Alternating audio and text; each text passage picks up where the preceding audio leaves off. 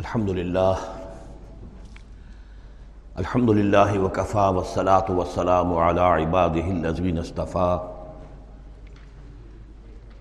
خصوصاً علی افضلہم وخاتم النبیین محمد الامین وعلی آلہ وصحبہ اجمعین اما بعد فقد قال اللہ تبارک و تعالی کما ورد فی سورۃ الاحزاب اعوذ باللہ من الشیطان الرجیم بسم اللہ الرحمن الرحیم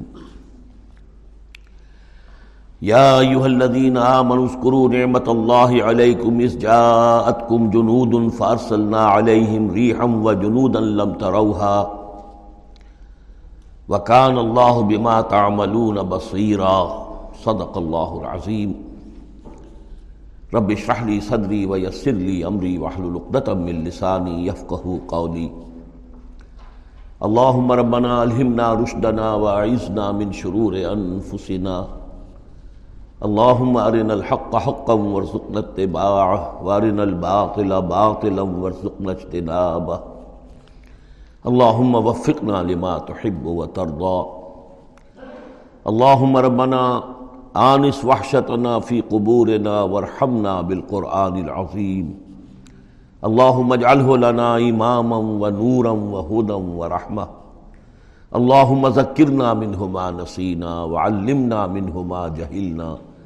وارزقنا تلاوتہ آناء اللیل واطراف النہار واجعلہ لنا حجۃ یا رب العالمین آمین۔ سورہ احزاب کے پہلے رکوع کا ہم ترجمہ کر چکے ہیں اور میں بتا چکا ہوں آپ کو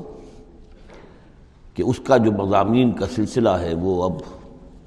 چوتھے رکوع کے ساتھ جڑے گا۔ درمیان میں جو دو رکوع آئے ہیں، دوسرا اور تیسرا، یہ دونوں غزوہ احزاب کے ضمن میں ہیں۔ غزوہ احزاب کا بھی جو کچھ مختصر سا تاریخی پس منظر اور اس کے حالات میں آپ کو بتا چکا ہوں کہ اللہ تعالیٰ نے ایسی سچویشن پیدا فرما دی کہ جس میں مسلمانوں کے لیے شدید ترین اور سخت ترین امتحان ہو گیا۔ جو میرا اپنا اندازہ ہے واللہ عالم، ذاتی اعتبار سے جس قدر شدید معاملہ حضور کے ساتھ ہوا ہے طائف میں، ذاتی اعتبار سے، ظاہر بات ہے کہ وہاں شخصاً آپ پر ہوئی زیادتی جو ہوئی ہے اور ایک بہت بڑا امتحان اجتماعی سطح پر مسلمانوں کے لیے، اسی شدت کا امتحان اور اسی اسی درجے کی آزمائش جو ہے وہ غزوہ احزاب کے موقع پر آئی ہے۔ بارہ ہزار کا لشکر آ کر مدینے کو گھیر کر پڑ گیا ہے، اور یہ کہ مدینے میں نہ صرف یہ کہ کل نفری تین ہزار کی ہے جس میں منافقین بھی ہیں، پھر یہ کہ ان کی پشت پر وہ قبیلہ جو ہے یہود کا بنو قریظہ،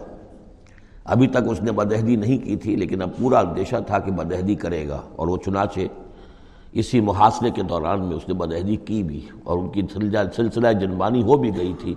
باہر سے آنے والے جو حملہ آور تھے ان کے ساتھ۔ بہرحال اس صورتحال میں جب کہ رسد کی بہت کمی تھی، شدید قحط کی کیفیت تھی، شدید سردی کا موسم ہے، سردی میں ویسے بھی انسان کو غذا کی زیادہ ضرورت ہوتی ہے، اس حال میں پھر خندق کھودنی پڑی مسلمانوں کو، تو یوں سمجھیے کہ جو شدید ترین امتحان ہو سکتا تھا وہ اللہ نے لے لیا، جس کا نتیجہ کیا نکلا؟ جو منافق اپنے دلوں میں نفاق کو چھپائے ہوئے تھے وہ نفاق ظاہر ہو گیا، ان کی زبانوں پر آ گیا، اور یہی اصل میں آزمائش کا اصل مقصود ہے، لیمیز الطیب من لیمیز الخبیث من الطیب، کہ اللہ تعالیٰ خبیث کو اور طیب کو علیحدہ علیحدہ کر دے، ممیز کر دے، جیسا کہ سورہ عنکبوت کے ہم نے پہلے رکوع میں دو مرتبہ وَلَيَعْلَمَنَّ اللَّهُ الَّذِينَ صَدَقُوا وَلَيَعْلَمَنَّ الْكَاذِبِينَ وَلَيَعْلَمَنَّ الَّذِينَ آمَنُوا وَلَيَعْلَمَنَّ الْمُنَافِقِينَ، اللہ تعالیٰ واضح کر دے گا، کھول کر رکھ دے گا کہ کون ہے سچے اور کون ہے جھوٹے، یعنی کون ہے حقیقتاً مومن اور کون ہے منافق۔ تو اس کا یہ فنومینن ہے، یہ گویا کہ جیسے کہ اس وقت سن پانچ میں سن پانچ نبوی میں شدید ترین حالات ہو گئے تھے غلاموں کے لیے، نوجوانوں کے لیے، ظاہر بات ہے کہ حضور پر تو اس طرح کی دست درازی نہیں کر سکتے تھے مکے کے لوگ،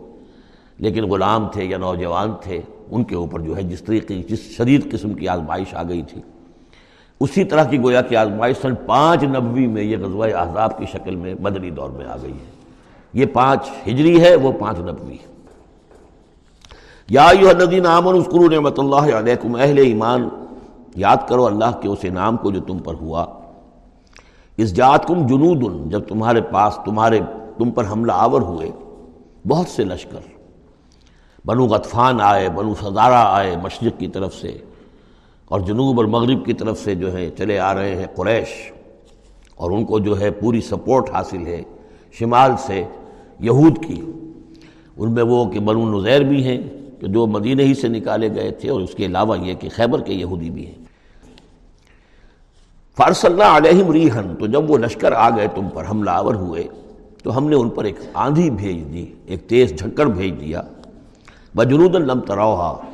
وہ آندھی تو تم نے بھی دیکھی کہ آندھی آئی ہے، لیکن یہ کہ اور لشکر بھی ہم نے اتارے تھے جو تم نے نہیں دیکھے، یعنی فرشتے۔ وَكَانَ اللَّهُ بِمَا تَعْمَلُونَ بَصِيرًا، اور جو کچھ تم کر رہے تھے اللہ اسے دیکھ رہا تھا، کون اب کس کے منہ پر کس کی زبان پر نفاق آ گیا ہے، کس کا ایمان اور پختہ ہو گیا ہے۔ تو یہ ایک جملے میں گویا کہ پوری داستان کو تو اللہ نے سمو لیا، بیس پچیس دن تک محاصرہ رہا، اکا دکا مبارزت ہوئی،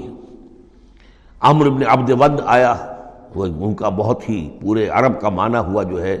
وہ شہ سوار بھی تھا اور بہت بڑا وہ لڑاکا آدمی، نوے برس کی عمر، لیکن یہ کہ اس کے مقابلے میں آنے کی کوئی جرات نہیں کرتا تھا۔ جب وہ آیا ہے اور اس نے اپنے گھوڑے کو وہ ایڑ لگائی ہے کہ چھلانگ مار کر پوری جو تھی وہ خندق اس کو اس کو پار کر کے آ گیا، اور اکیلا ادھر آ کے کھڑا ہو گیا کہ آؤ کوئی ہے تمہارا مقابلہ جو مجھ سے کر سکے۔ بہرحال سب لوگ ششتر حیران تھے کہ اب اس کے مقابلے میں کون جائے،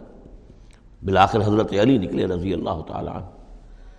تو حضرت علی نے اس سے کہا، بلکہ اس نے کہا میرے مقابلے میں جو کوئی بھی آتا ہے میری عادت ہے یہ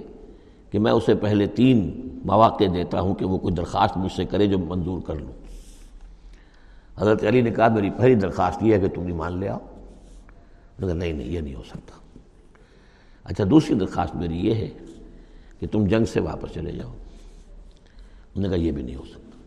تیسری بولو۔ تو حضرت علی نے فرمایا اچھا آؤ اور پھر مقابلے میں آؤ، یہ تیسری درخواست یہ ہے کہ آؤ مجھ سے مقابلہ کرو۔ تو وہ ہنسا، قہقہہ لگایا کہ میرا اندازہ نہیں تھا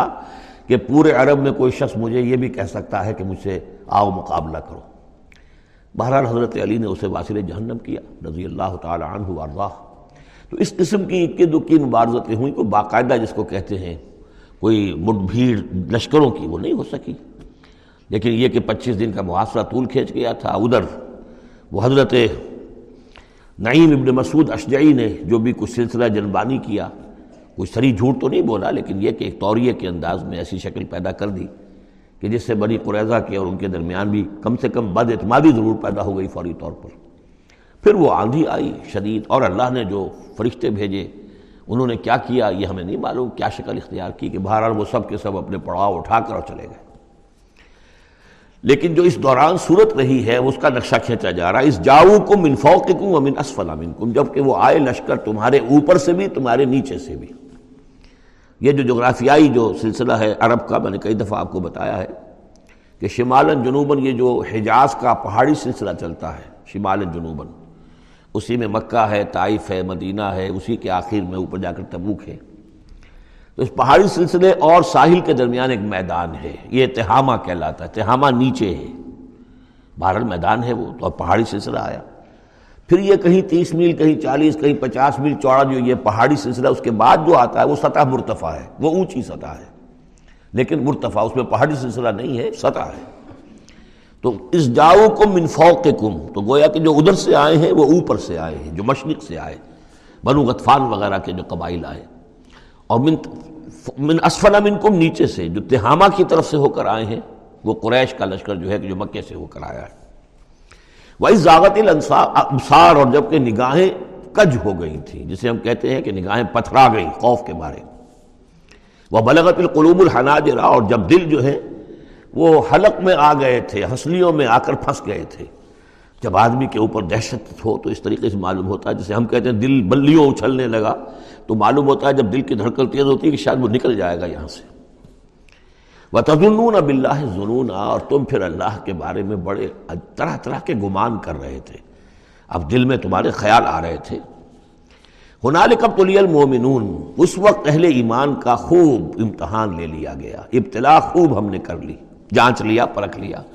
وَزُلْزِلُوا زِلْزَالًا شَدِيدًا، اور وہ ہلا مارے گئے، جھجوڑ دیے گئے. وَإِذْ يَقُولُ الْمُنَافِقُونَ، اب نتیجہ کیا نکلا؟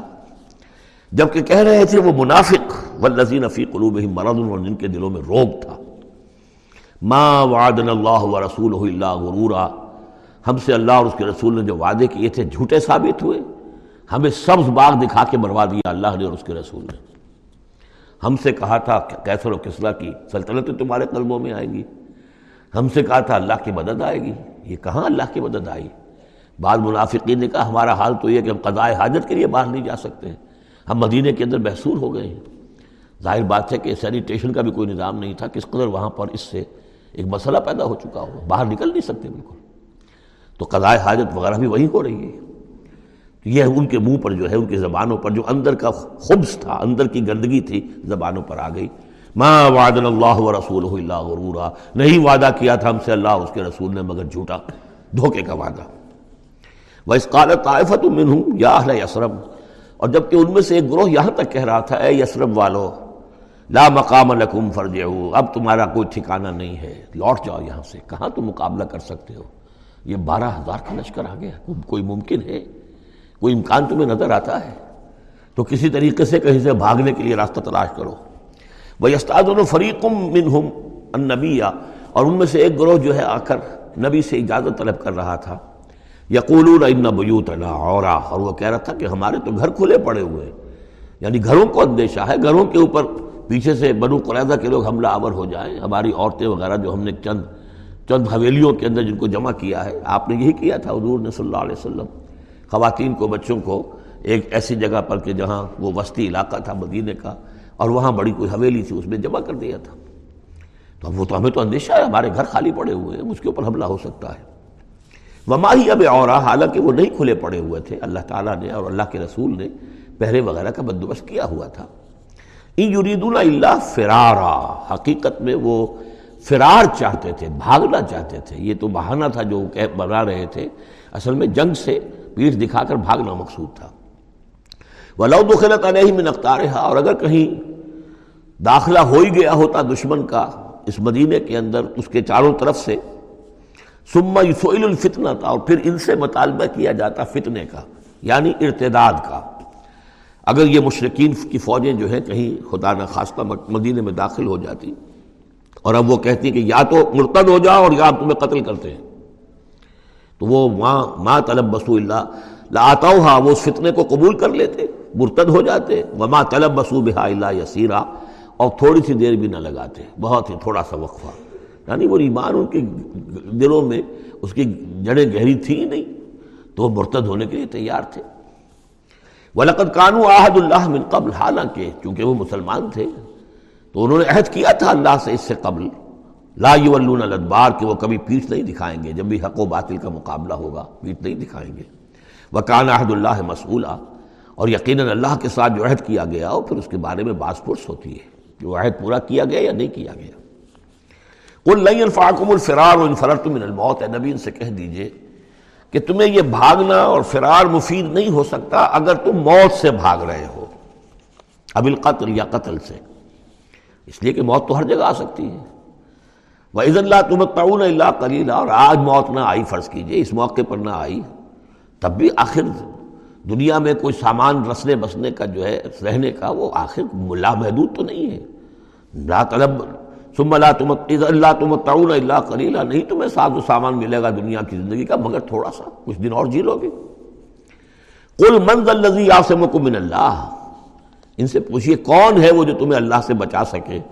ان اراد بکم سوءا، اگر اللہ ہی نے فیصلہ کر لیا ہو تمہارے بارے میں کسی بری چیز کا، او اراد بکم رحمہ، اور اگر اللہ نے رحمت کا فیصلہ کیا ہو تو کون ہے جو اس کی رحمت کے آڑے آ سکے. ولا یجدون لهم من دون اللہ ولیا ولا نصیرا، اور یہ نہیں پائیں گے اللہ کے مقابلے میں نہ کوئی ولی حمایتی اور نہ مددگار. قد یعلم اللہ المعوقین منکم، تم میں سے اے نام نہاد مسلمانوں، اے منافقوں، ہمیں خوب معلوم ہے، اللہ کو خوب معلوم ہے کہ کون ان میں سے روکتے ہیں دوسروں کو کہ مت جاؤ، محاذ پر مت جاؤ. جیسا کہ میں بتا چکا ہوں کہ دو طرف تو حرات تھے، ادھر سے حفاظت تھی، پیچھے بنو قریظہ تھے، چونکہ وہ معاہد تھے، ان سے معاہدہ تو موجود تھا، لہذا اس اعتبار سے بظاہر وہ بھی محفوظ تھا، ادھر سے حملہ نہیں ہو سکتا تھا، اگرچہ اندیشہ ہر وقت تھا کہ کبھی وہ بھی دغا دیں تو پھر یہ ہے کہ چکی کے دو پارٹوں کے درمیان مسلمان آ جائیں گے، لیکن جو سامنے کا علاقہ تھا وہاں وہ خندق جو ہے کھود دی گئی، اور خندق سے ادھر جو ہے وہ مسلمان مورچہ لگا کے بیٹھے ہوئے، تو اب اس جو بھی وہ محاذ بنتا تھا اس پر کوئی نہیں جاتا تھا، روکتے تھے ادھر مت جاؤ، کہاں جا رہے ہو، قد یعلم اللہ المعوقین منکم، تم میں سے جو لوگ روکتے ہیں دوسروں کو، والقائلین لاخوانہم ھلم الینا، اور جو کہتے ہیں اپنے بھائیوں سے آؤ ہماری طرف آؤ، گھروں میں گھس جاؤ، چھپ جاؤ، تمہارا جو ہے کہیں نام و نشان نہ رہے، کہاں جا رہے ہو موت کے منہ میں، ولا یاتون الباس الا قلیلا، اور وہ نہیں آتے، حاضر نہیں ہوتے جنگ میں، یعنی میدان جنگ میں جہاں پر کہ فوجوں کا پڑاؤ ہے، آمنے سامنے کا معاملہ، مگر کبھی کسی وقت شاز اشیحتاً علیکم، اے مسلمانوں یہ تمہارے حق میں بہت بخیل ہے، کوئی خیر نہیں چاہتے تمہارے لیے، یہ خیر خواہ نہیں ہے، تمہارے بدخواہ ہے، فَإِذَا جَاءَ الْخَوْفُ رَأَيْتَهُمْ، اور جب اگر خوف اگر چلا جائے، یہ لشکر چلے جائیں، یہ خوف کی کیفیت ختم ہو جائے، رَأَيْتَهُمْ يَنْظُرُونَ، اِذَا جَاءَ الْخَوْفُ، جب خوف آتا ہے، خوف کی کیفیت پیدا ہو جاتی ہے، خوفناک صورتحال، رَأَيْتَهُمْ يَنْظُرُونَ إِلَيْكَ، تو اے نبی آپ ان کو دیکھتے ہیں کہ آپ کی طرف ایسے دیکھ رہے ہوتے ہیں، تدور و اعینہم کالذی یغشی علیہ من الموت، کہ ان کی آنکھیں ایسی پھرتی ہیں جیسے کہ اس شخص کی آنکھ پھرا کرتی ہے کہ جس پر موت کی غشی طاری ہو رہی ہو، کیونکہ اب مرحلہ آ گیا خطرے کا، پھر جنگ ہے، پھر جانا پڑے گا، پھر وہی ساری صورتحال، سارے اندیشے، سارے خطرات، تو گویا کہ ان کو موت کی غشی اور نزع کی کیفیت کی میں جو ہوتی ہے، آنکھیں جس طرح کے پتھرا جاتی ہیں یا پھرتی ہیں، اس طریقے سے تدور اعینہم کالذی یغشی علیہ من الموت، فإذا ذهب الخوف، اور جب خوف چلا جائے، ختم ہو جائے، یعنی وہ صورتحال جیسے کہ بعد میں ہو گئی کہ چلے گئے لشکر، جب چلے گئے تو اب ان کا طریقہ کار کیا ہے، وإذا ذهب الخوف سلقوكم بألسنة حداد، اب وہ تم پر پل پڑتے ہیں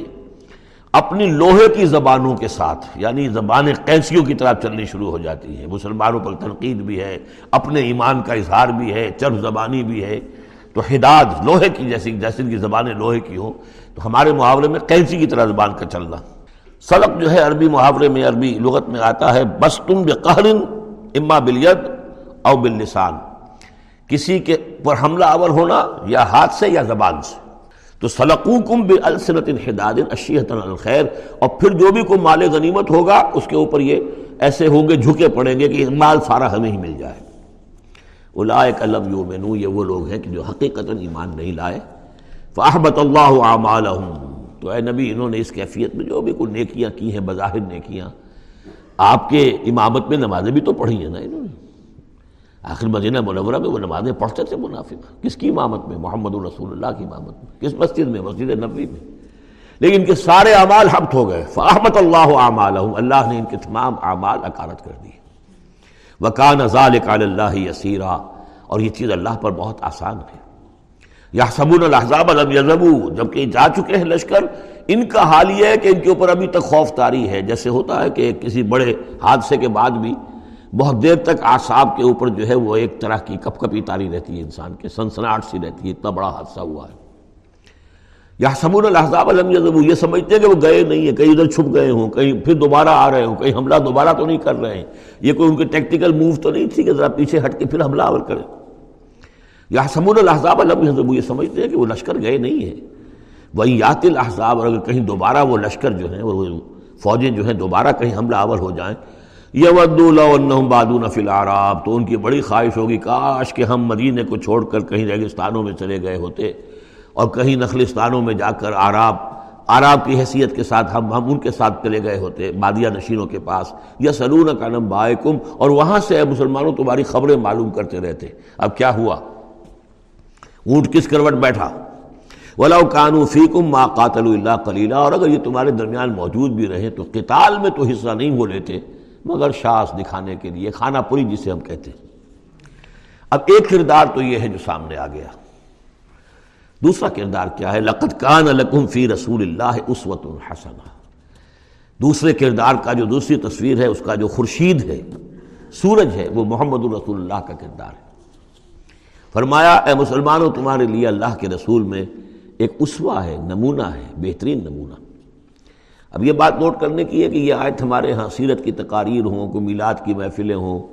کوئی واعظ ہو تو اس میں بہت پڑھی جاتی ہے یہ آیت اسوہ حسنہ، لیکن عام طور پر ہمارے ہاں اسوہ حسنہ کیا ہے؟ چھوٹی چھوٹی سنتیں، ان کا تذکرہ ہوگا۔ مسواک کرنا بھی اسوہ ہے، ٹھیک ہے ہے اسی طریقے سے اور سنتیں ہیں، مسجد میں داخل ہوں تو داہنا پاؤں آگے آنا چاہیے، بایاں نہیں، ٹھیک ہے، ہونا چاہیے، ایک شخص کو کرنا چاہیے، اہتمام کرنا چاہیے، حضور کا یہی معمول تھا۔ یہ سب بھی اسوے میں شامل ہے۔ اصل اسوہ یہ ہے کفر کے مقابلے میں جان ہتھیلی پر رکھ کر میدان میں آنا، یہ ہے اسوہ۔ یہ اسوہ ہماری نگاہوں سے اوجل، محمد رسول اللہ کا مثالی کردار کس اعتبار سے؟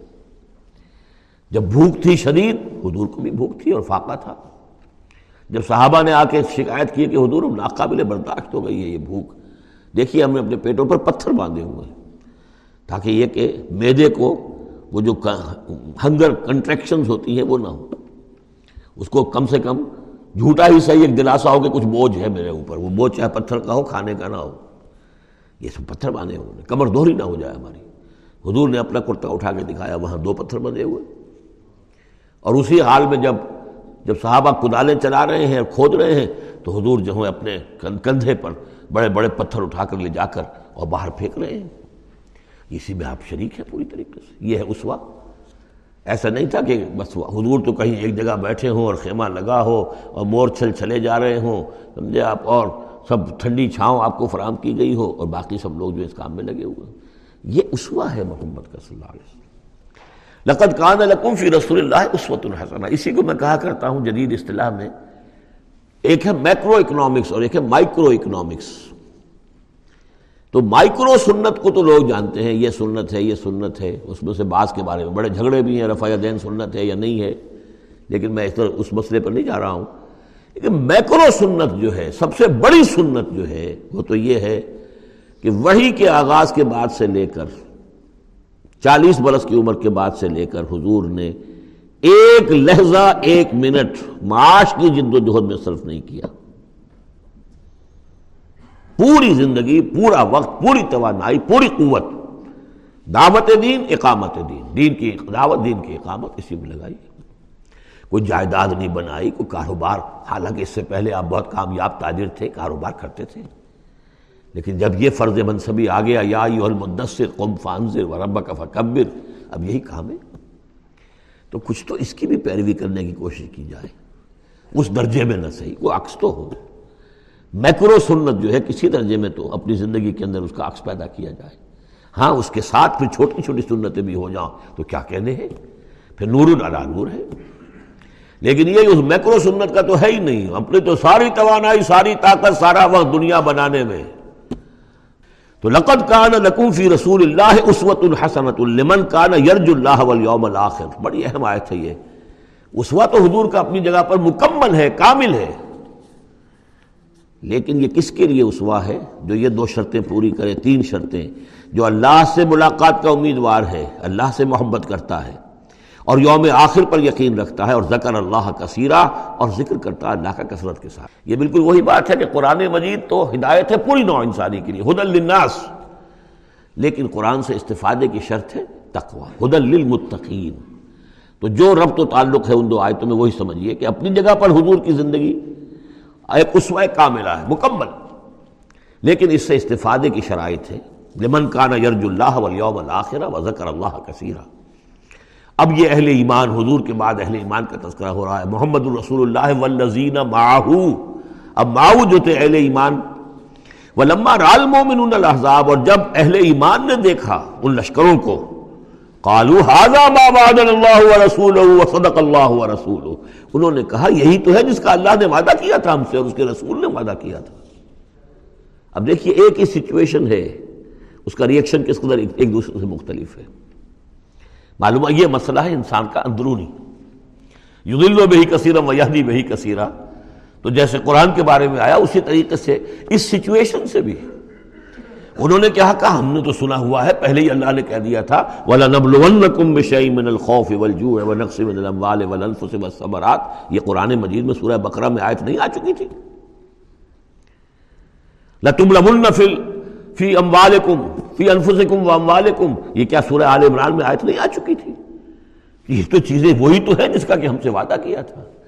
ولما راى المؤمنون الاحزاب، جب دیکھا اہل ایمان نے ان احزاب کو، قالوا هذا ما وعدنا الله ورسوله وصدق الله ورسوله، اور بالکل صحیح کہا تھا اللہ نے بھی اور بالکل صحیح فرمایا تھا اس کے رسول نے بھی. وما زادهم الا ایمانا وتسلیما، اور نہیں ہوا ان میں کسی شے کا اضافہ مگر ایمان اور تسلیم،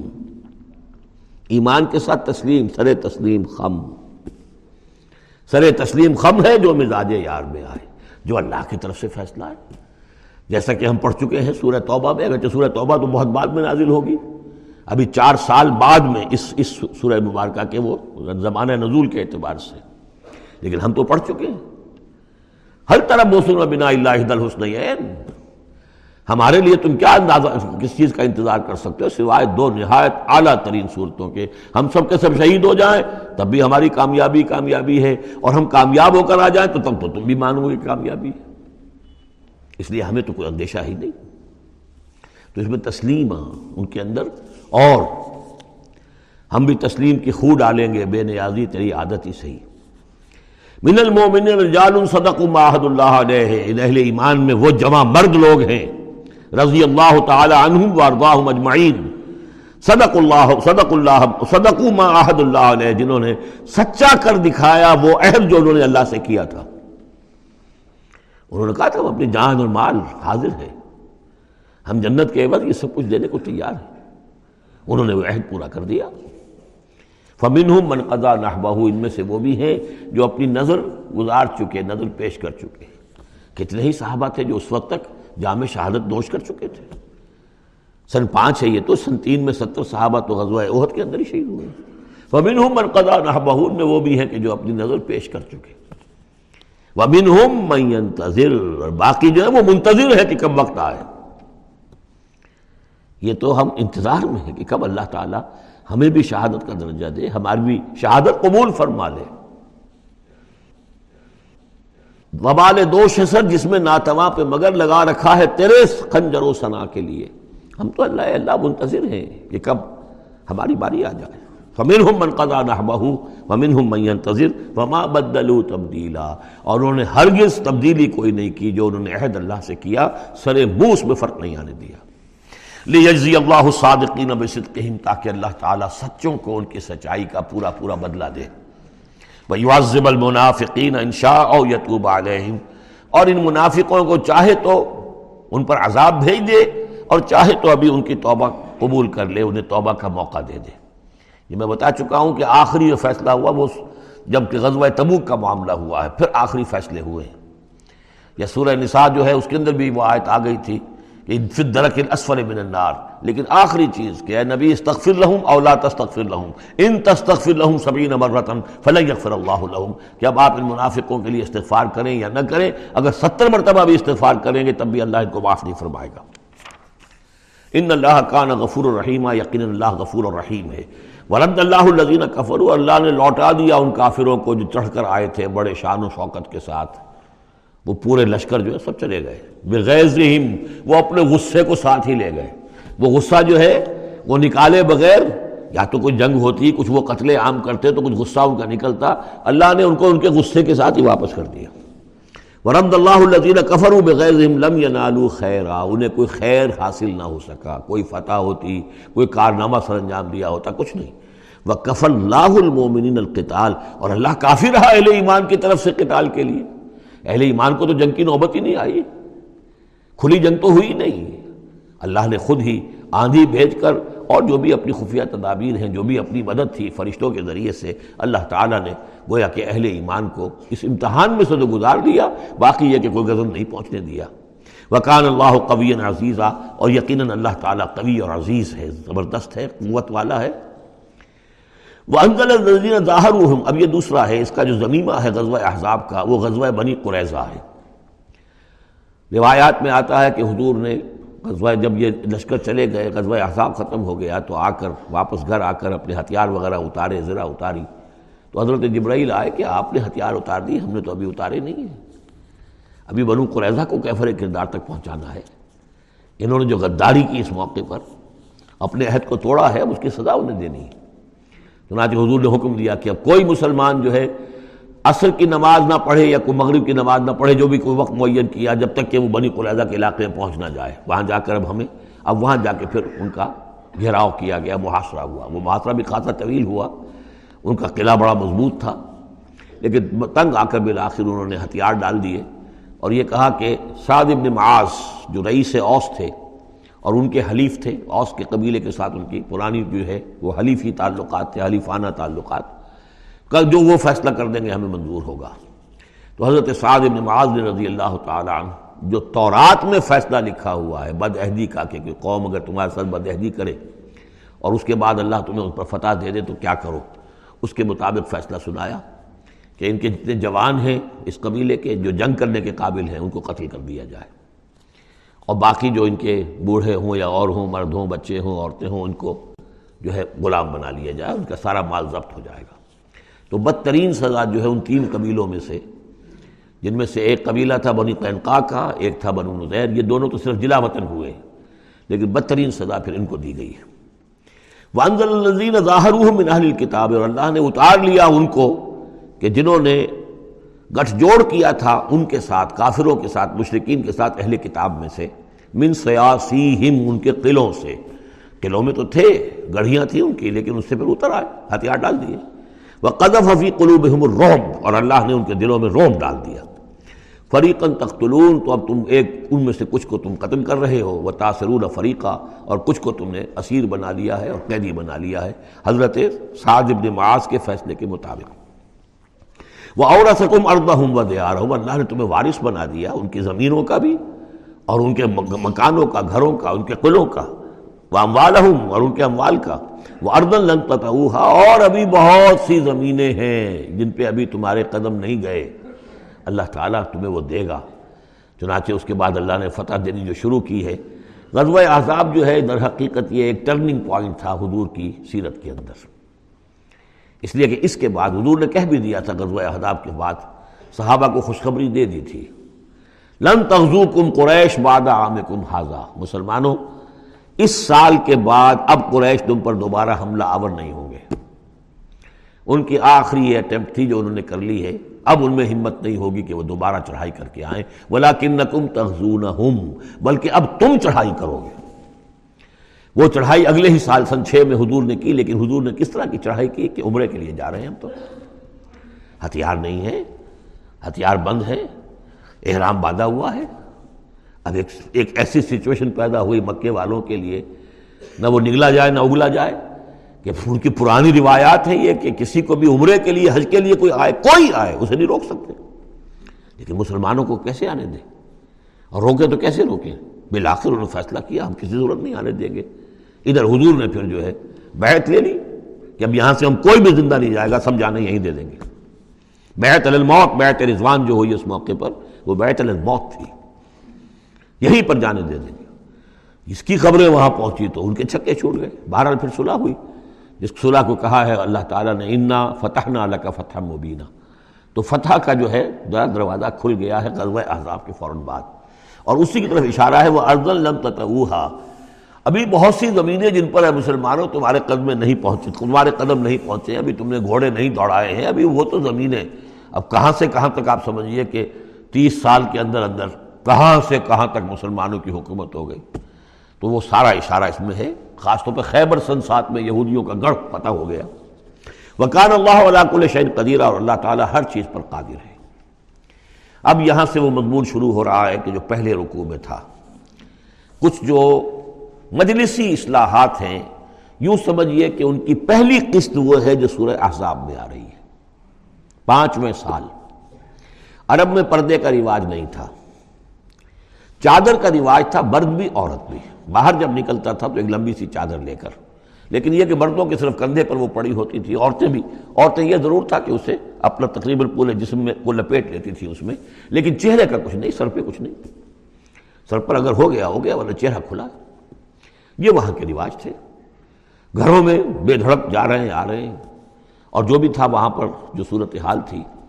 اب اس میں جو تدریجاً اصلاح کی گئی، تو پہلی بات جو سمجھنے کی ہے وہ یہ ہے کہ اصلاح کا آغاز ہوا، چیریٹی بگنز ایٹ ہوم، نبی کے گھر سے آغاز کیا گیا. اور نبی کی بیویوں کو سب سے پہلے مخاطب کیا گیا، اس لیے کہ یہاں سے اس کا آغاز ہوگا۔ اور اس میں ایک بڑا لطیف نکتہ یہ ہے کہ حضور صلی اللہ علیہ وسلم جو اسوہ حسنہ ہے کامل، تو مردوں کے لیے تو کامل اسوہ حسنہ ہے حضور صلی اللہ علیہ وسلم، باپ کی حیثیت سے، بیٹے کی حیثیت سے، داماد کی حیثیت سے، خسر کی حیثیت سے، قاضی القضات کی حیثیت سے،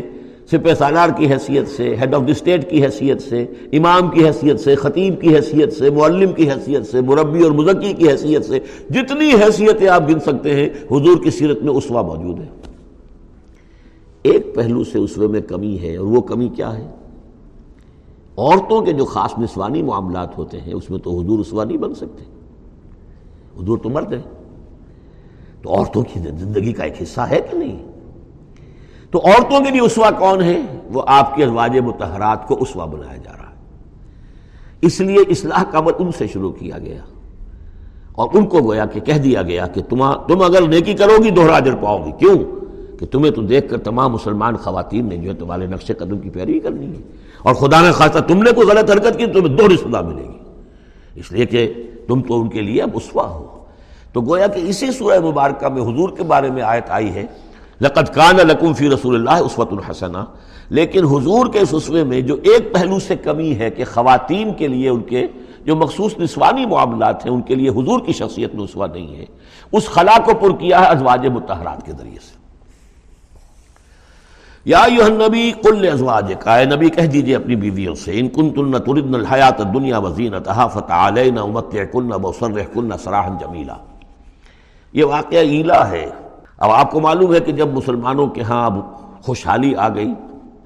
اب فتح کا دور شروع ہو گیا، مال غنیمت بھی آیا ہے، تو عام مسلمانوں کے گھر میں خوشحالی ہو گئی، تو ازواج مطہرات برمنائے طب بشری ان کی طرف سے بھی ایک تقاضا آیا کہ اب ہمارا بھی نفقہ، ہمارا خرچہ کچھ بڑھایا جائے۔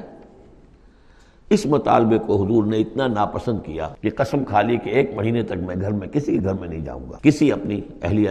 محترمہ سے ملاقات نہیں کروں گا، اور مسجد کے ساتھ ہی ایک بالا خانہ سا تھا، اس میں آپ نے اپنا جو ہے وہ قیام کر لیا۔ تو ایک طوفان مچ گیا مدینے میں۔ اب حضرت ابوبکر کی بیٹی حضرت عائشہ حضور کے گھر میں ہے، حضرت عمر کی بیٹی حضرت حفصہ حضور کے گھر میں ہے، کہ اب یہ کیا ہو رہا ہے، کیا ان کو طلاق ہو جائے گی، کیا ہوگا، حضور نے کیا فیصلہ کر لیا ہے؟ اس کو ایلا کہتے ہیں، کچھ عرصے کے لیے بیویوں سے قطع تعلق کر لینا، اور یہ سورہ الذین یولون من نسائہم اس کا حکم جو ہے وہ آ چکا، چار مہینے سے زیادہ کی اجازت نہیں ہے، لیکن یہ کہ بہرحال یہ جب حضور نے کیا تو اس کے بعد پھر یہ آیات نازل ہوئیں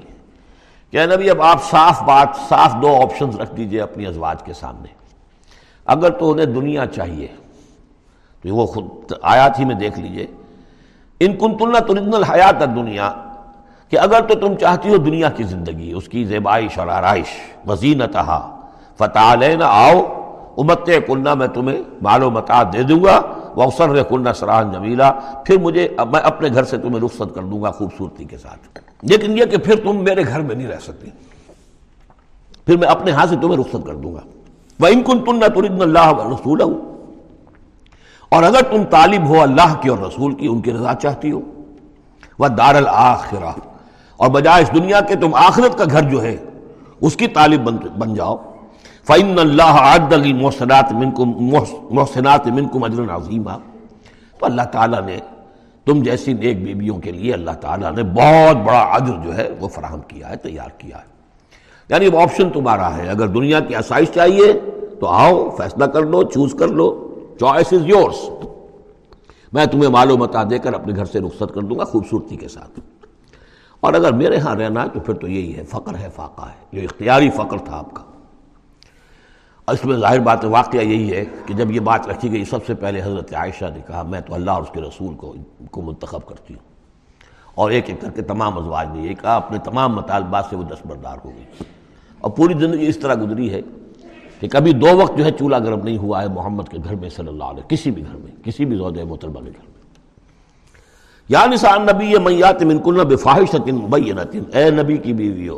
اگر خدا نخواستہ خدا نخواستہ بالفرض تم میں سے کسی کی طرف سے کسی کھلی بے حیائی کا ارتکاب ہوا،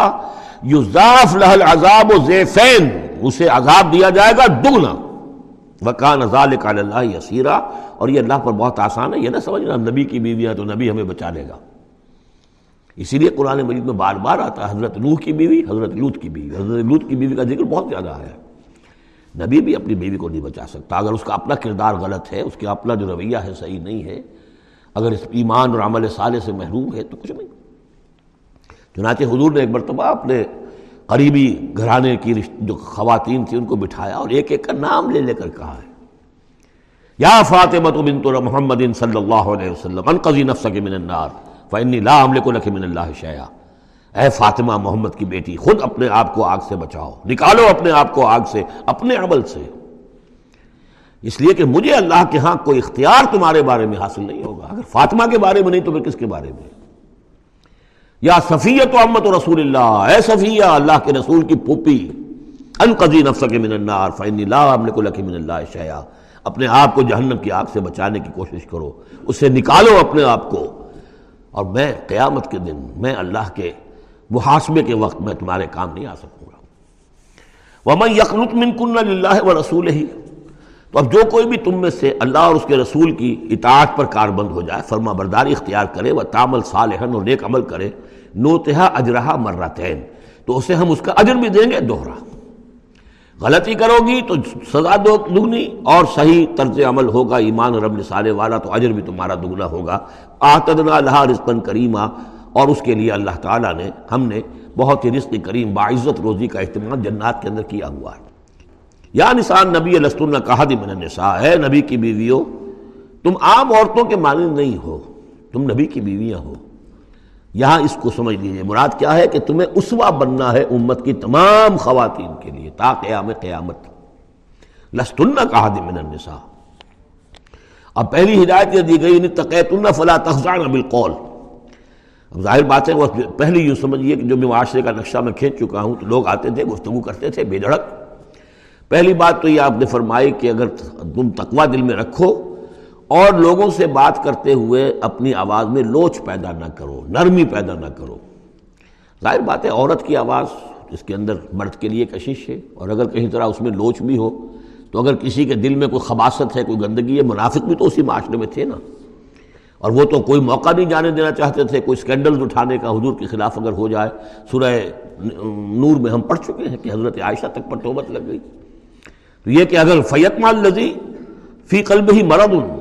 کہ کہیں تم تو اپنی شرافت اور مروت کی وجہ سے نرم انداز میں بات کرو، اور جس کے دل میں کوئی روگ ہے، منافقت کا روگ ہے، بیماری ہے،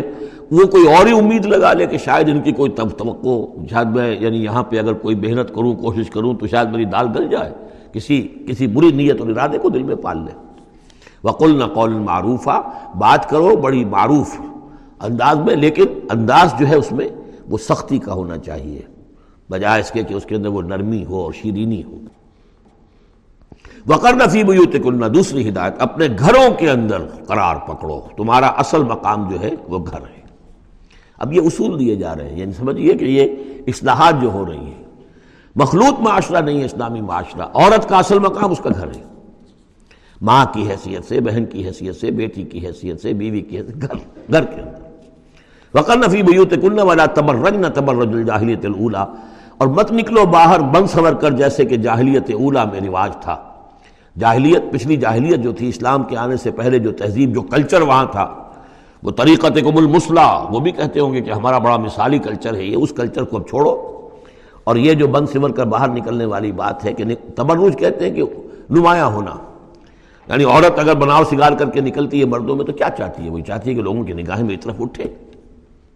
میں توجہات کا مرکز بن جاؤں۔ یہ کام اب چھوڑ دو بالکل، اگر خدا نے خواستہ کہیں ہے بھی کسی کا کوئی پس منظر میں، تو اس کی دوسری ہدایت یہ آئی گھروں میں قرار پکڑو، گھروں میں رہو، گھروں میں بیٹھو۔ وَقَرْنَ فِي بُيُوتِكُنَّ وَلَا تَبَرَّجْنَ تَبَرُّجَ الْجَاهِلِيَّةِ الْأُولَىٰ وَأَقِمْنَ الصَّلَاةَ وَآتِينَ الزَّكَاةَ وَأَطِعْنَا اللَّهَ وَرَسُولَهُ، اور نماز قائم کرو اور زکوٰۃ ادا کرو اور اللہ کی اور اس کے رسول کی اطاعت پر کاربند رہو۔ اِنَّمَا يُرِيدُ اللَّهُ لِيُذْهِبَ عَنكُمُ الرِّجْسَ أَهْلَ الْبَيْتِ وَيُطَهِّرَكُمْ تَطْهِيرًا، اے نبی کے گھر والو، یا اہل البیت اب آ گیا یہاں پہ، نبی کے گھر والو، اس سے پہلے ہم پڑھ چکے ہیں یہ اہل البیت حضرت سارہ کو خطاب کیا تھا فرشتوں نے کہ سلام ہو آپ کو اے نبی کے گھر والو اہل البیت، اور یہاں ساری گفتگو جو ہو رہی ہے وہ حضور کی ازواج سے ہو رہی ہے، تو اہل بیت اصلاً ہیں حضور کی ازواج مطہرات۔ البتہ یہ ہم مانتے ہیں کہ حدیث ہے، حضور نے یہ چاہا ہے، جو آپ کو محبت تھی حضرت فاطمہ سے، حضرت علی سے اور حضرات حسنین سے رضی اللہ تعالیٰ عنہم، آپ نے فرمایا اللہم ہؤلاء اہل بیتی، اے اللہ یہ بھی میرے اہل بیت ہیں، بس یہاں پر بھی کا اضافہ کر لیجئے، کوئی حرج نہیں، اصل اہل بیت ازواج مطہرات ہیں لیکن اے اللہ یہ بھی میرے اہل بیت ہیں۔ تو فرمایا اے نبی کے گھر والوں، یعنی اے نبی کی بیویوں، اللہ تعالیٰ یہ چاہتا ہے کہ تم سے ہر نوع کی برائی کو، گندگی کو بالکل دور کر کے تمہیں پاک اور صاف کر دے، یطہرکم تطہیرا، پوری طرح پاک اور صاف کر دے۔ کیوں؟ تمہیں اسوہ بننا ہے، تمہیں نمونہ بننا ہے۔ نمونہ تو بے داغ ہونا چاہیے، جیسے محمد الرسول اللہ صلی اللہ علیہ وسلم کی شخصیت ہے، آئیڈیل پرسنالٹی، آئیڈیل تو آئیڈیل تو بے داغ ہونا چاہیے۔ اسی طریقے سے تمہیں، تم جس مقام پر ہو کہ اب خواتین امت کے لیے، پوری امت مسلمہ کی عورتوں کے لیے تمہیں اسوہ بننا ہے۔ وَاذْكُرْنَ مَا يُتْلَىٰ فِي بُيُوتِكُنَّ، اور ذرا یاد کیا کرو جو کچھ کے تلاوت کی جاتی ہے تمہارے گھروں میں، من آیات اللہ، اللہ کی آیات میں سے، تمہارے گھروں میں وہی اترتی ہے محمد رسول اللہ صلی اللہ علیہ وسلم۔ بلکہ ایک خاص جو مقام ہے حضرت عائشہ کا، وہ تو حضور نے فرمایا ہے کہ کسی اور میری بیوی کے لحاف میں، جبکہ ایک ہی لحاف میں حضور بھی تھے اور حضرت عائشہ بھی تھی، تو مجھ پر وہی نازل نہیں ہوئی سوائے عائشہ کے لحاف کے۔ اہل لحاف کے اندر بھی وہی نازل ہو رہی ہے، وہ تو دل پہ نازل ہوتی تھی، اس کے اندر تو کوئی دروازے نہیں کھولنے پڑتے تھے کہ حضرت جبریل آئے دروازہ کھولو پھر وہی لے کر آئے ہیں، وہ تو یہ کہ فرشتہ ہے اور دل پر نازل کر رہا ہے۔ تو فرمایا کہ تمہارے گھروں میں اللہ کی آیات کی تلاوت کی جا رہی ہے، والحکمہ، اور نبی کی زبان مبارک سے جو احادیث ہے جو آپ بیان کر رہے ہیں، سب سے بڑھ کر تو تمہارے سامنے آ رہی ہے حکمت، حکمت نبوی، یعنی وہ جو وحی خفی ہے اس کا بھی سب سے بڑھ کر تمہارے سامنے جو ہے چرچا ہو رہا ہے۔ ان اللہ کان لطیف الخبیرہ، یقین اللہ تعالیٰ بہت باریک بین ہے اور باخبر ہے۔ اب وہ آیت آ گئی ہے، آیت نمبر پینتیس، جس کا میں نے تذکرہ کیا تھا، سورہ نور کی آیت نمبر پینتیس، وہ ہے حقیقت ایمان پر۔ اللہ نور السماوات والارض، مثل نورہ کمشکات فیہا مصباح، المصباح فی زجاجہ، الزجاجۃ کأنہا کوکب دری یوقد من شجرۃ مبارکۃ زیتونۃ لا شرقیۃ ولا غربیہ، یکاد زیتھا یضیء ولو لم تمسسہ نار، نور علی نور، یہدی اللہ لنورہ من یشاء ویضرب اللہ الامثال للناس، واللہ بکل شیء علیم۔ یہ ایک آیت ہے، بڑی آیت ہے، ایمان کی ماہیت، ایمان کی حقیقت، ایمان کی اجزائے ترکیبی۔ اب اس ایمان کا ظہور جو انسانی شخصیت میں ہوتا ہے، اور اس کو اب یہاں پہ دس صفات جو ہے گنوائی گئی ہیں، لیکن چونکہ یہاں پہ اس سورہ مبارکہ کا بھی اور سورہ نور کا بھی، جیسا کہ ان دونوں کا مضمون یہ ہے کہ وہ جو معاشرتی اصلاح اور ان میں خواتین جو ہیں ان کے مسائل کو خاص طور پہ لایا جا رہا ہے، تو عام طور پر تو قرآن میں یہ ہے کہ جو حکم بھی ہے وہ مذکر کے صیغے میں آ جاتا ہے مردوں سے خطاب کر کے، لیکن عورتیں بھی اس کی مخاطب ہیں، جسے برسبیل تغلیب کہتے ہیں، قاعدہ ہے کہ بظاہر خطاب ہے اقیم الصلاح مذکر کا صیغہ ہے، لیکن یہ خطاب جو ہے یہ عورتوں سے بھی ہے، اللہ یہ کہ ابھی ہم نے پڑھا اقمنا الصلاۃ، یہ یہاں مؤنث کے اس میں بھی آ گیا، لیکن عام طور پر قرآن میں جو آیا ہے وہ تو مذکر کا صیغہ ہے، لیکن یہاں آپ دیکھیں گے کہ ان کیفیات کو اور خصوصیات کو جو ایمان کے ثمرات اور نتائج ہیں ان کو دوہرا دوہرا کر مردوں اور عورتوں کے لیے علیحدہ علیحدہ بالکل پوری صراحت کے ساتھ۔ ان المسلمین والمسلمات، یقیناً مسلمان مرد اور مسلمان عورتیں، یعنی اطاعت کر لینے والی، سر تسلیم قلب کرنے والے مرد اور عورتیں، والمومنین والمومنات، اور مومن مرد اور مومن عورتیں، والقانتین والقانتات، اور فرما بردار مرد اور فرما بردار عورتیں، والصادقین والصادقات، اور راست باز مرد اور راست باز عورتیں، صدق قول بھی، صدق مقال اور صدق عمل، صدق کردار، والصابرین والصابرات، اور صبر کرنے والے مرد اور صبر کرنے والی عورتیں، والخاشعین والخاشعات، اور اللہ کے سامنے جھکے رہنے والے مرد اور جھکے رہنے والی عورتیں، والمتصدقین والمتصدقات، اور اللہ کے لیے صدقہ دینے والے مرد اور صدقہ دینے والی عورتیں، والصائمین والصائمات، اور روزہ رکھنے والے مرد اور روزہ رکھنے والی عورتیں، والحافظین فروجہم والحافظات، اور اپنے شرمگاہوں کی حفاظت کرنے والے مرد اور اپنی شرمگاہوں کی حفاظت کرنے والی عورتیں، والذاکرین اللہ کثیرا والذاکرات، اور کثرت کے ساتھ اللہ کا ذکر کرنے والے مرد اور ذکر کرنے والی عورتیں، اعد اللہ لہم مغفرۃ و اجرا عظیما، اللہ تعالیٰ نے ان سب کے لیے مغفرت اور بہت بڑا اجر تیار کر رکھا ہے۔ اللہم ربنا اجعلنا منہم، اللہم ربنا اجعلنا منہم۔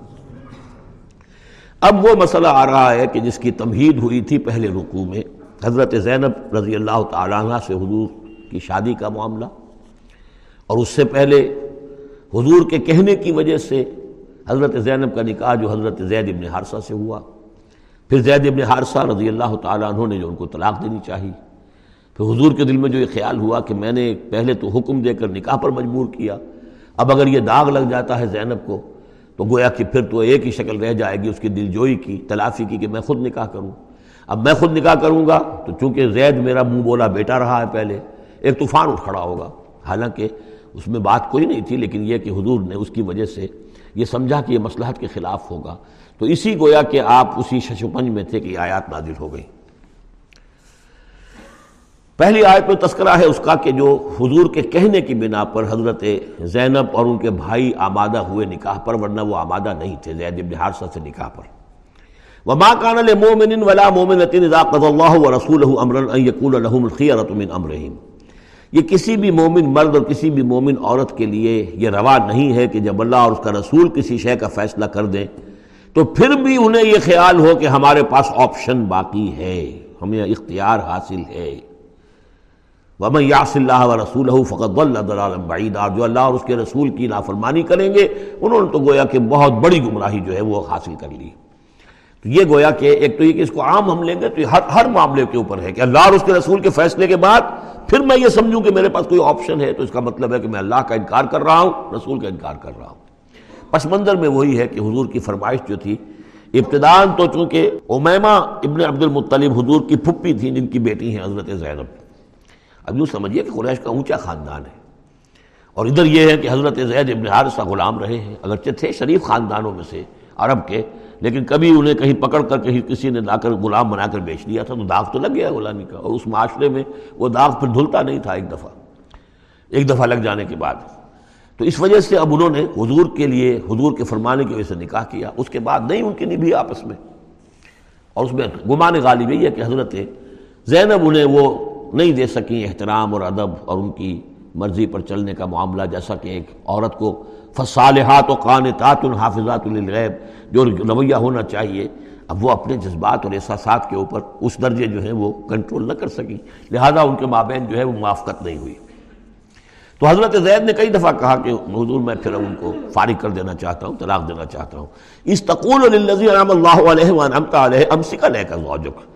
اے نبی، جب آپ کہتے تھے اب اس شخص سے کہ جس پر اللہ نے بھی انعام فرمایا اور آپ نے بھی انعام فرمایا، آپ نے اسے آزاد کر دیا، اپنا منہ بولا بیٹا بنایا تھا، یہ دوسری بات ہے کہ اللہ نے وہ بات ختم کر دی،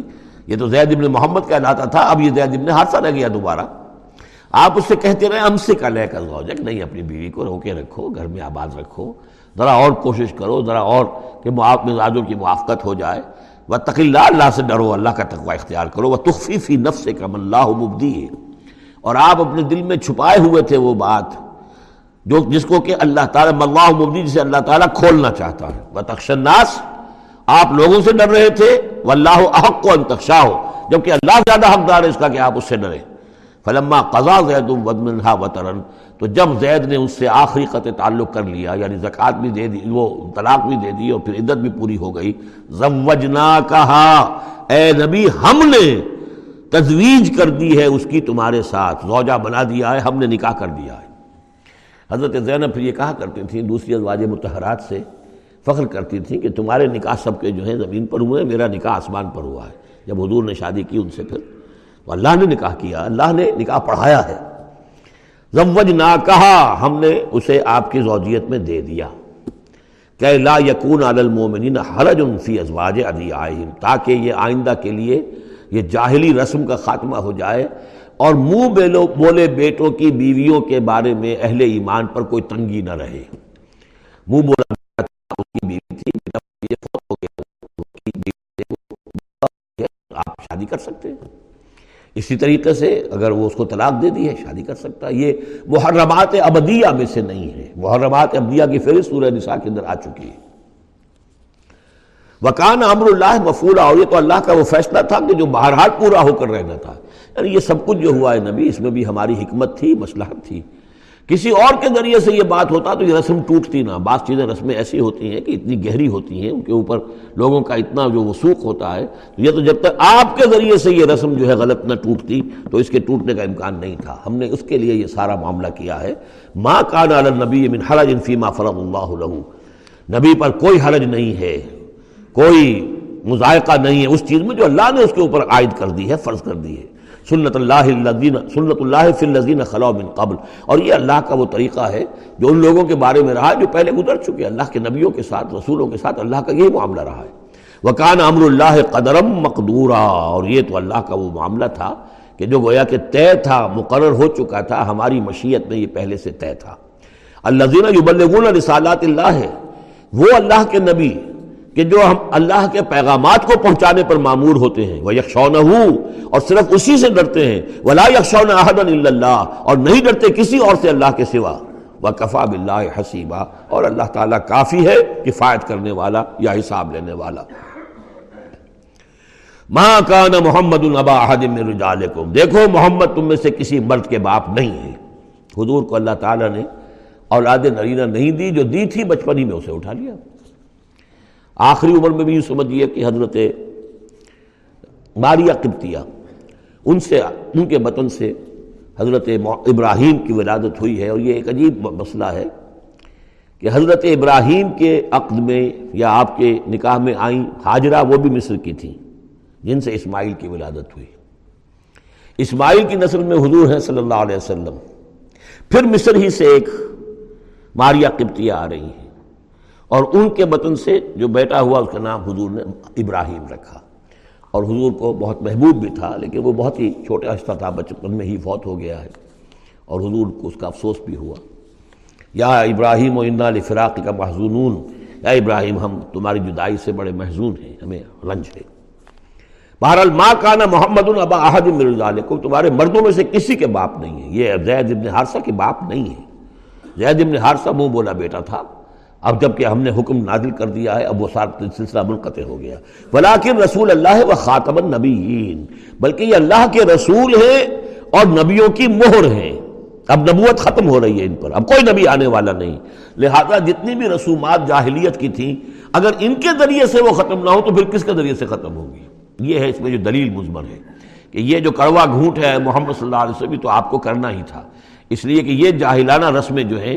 اگر آپ اس کے اندر یہ اقدام نہ کرتے اور آپ نے اپنے منہ بولے بیٹے کی بیوی سے اگر شادی نہ کی ہوتی تو یہ رسم ختم نہیں ہو سکتی تھی. اور یہی بات بتائی جا رہی ہے لوگوں کو، ما کان محمد ابا احد من رجالکم ولکن رسول اللہ و خاتم النبیین، وہ تو اللہ کے رسول ہیں اور خاتم النبیین. اب اس میں ایک بڑا باریک نقطہ ہے، وہ نوٹ کر لیجئے. رسالت حضور کی دائم و قائم ہے، چل رہی ہے ابھی تک. فرق صرف یہ ہے کہ اس وقت تک براہ راست آپ بنفس نفیس اپنے رسالت کے فرائض ادا کر رہے تھے. اب بائی پروکسی ہے، اب امت کے ذریعے سے ہے. جو بھی آپ کے امتی ہیں، جو بھی دین کے خادم ہیں، جو بھی قرآن کے پیغام کو پہنچا رہے ہیں، جہاں جہاں تک پہنچا رہے ہیں، وہ رسالت محمدی کا پیغام پہنچ رہا ہے. رسالت محمد کی ہے صلی اللہ علیہ وسلم. جیسے کہ ہم نے سورہ انعام میں آیت پڑھی تھی، اوحی الی ھذا القرآن لانذرکم بہ ومن بلغ، اے نبی ان سے کہہ دیجئے یہ قرآن مجھ پر وحی کیا گیا ہے تاکہ اس کے ذریعے سے میں تمہیں بھی خبردار کر دوں اور جسے بھی یہ قرآن پہنچ جائے. اسی لیے امت کو آپ ہدایت دے کر گئے تھے، فَلْيُبَلِّغِ الشَّاهِدُ الْغَائِبَ، اب یہ تمہارا کام ہے اس قرآن کی تبلیغ کرو اور پہنچاؤ، جو بھی یہاں نہیں ہے ان تک پہنچاؤ. تو گویا کہ رسالت محمدی ختم نہیں ہوئی ہے، رسالت محمدی تو چل رہی ہے. لہذا ختم کا لفظ جو آیا ہے وہ رسالت کے ساتھ نہیں آیا، نبوت کے ساتھ آیا. نبوت ختم ہو گئی جب وحی کا دروازہ بند ہو گیا، نبوت ختم ہو گئی. نبوت محمدی آپ کی ذات کے ساتھ تھی. وہ جیسے ہی آپ کی ذات جو ہے وہ اس دنیا سے اس نے پردہ کیا، اس کے ساتھ ہی آپ کی وہ نبوت کا دروازہ بند ہو گیا. لیکن رسالت محمدی وہ تو دائم و قائم ہے. اسی لیے یاد دیکھیے، ولیکن رسول اللہ ہے وخاتم النبیین، آپ تو اللہ کے رسول ہیں اور دائم ہیں اور قائم ہیں، اور خاتم النبیین ہیں اور نبیوں کی مہر ہیں. وکان اللہ بکل شیء علیما، اور یقیناً اللہ تو ہر چیز کا علم رکھنے والا ہے. بارک اللہ لی و لکم فی القرآن العظیم، و نفعنی و ایاکم بالآیات و ذکر الحکیم.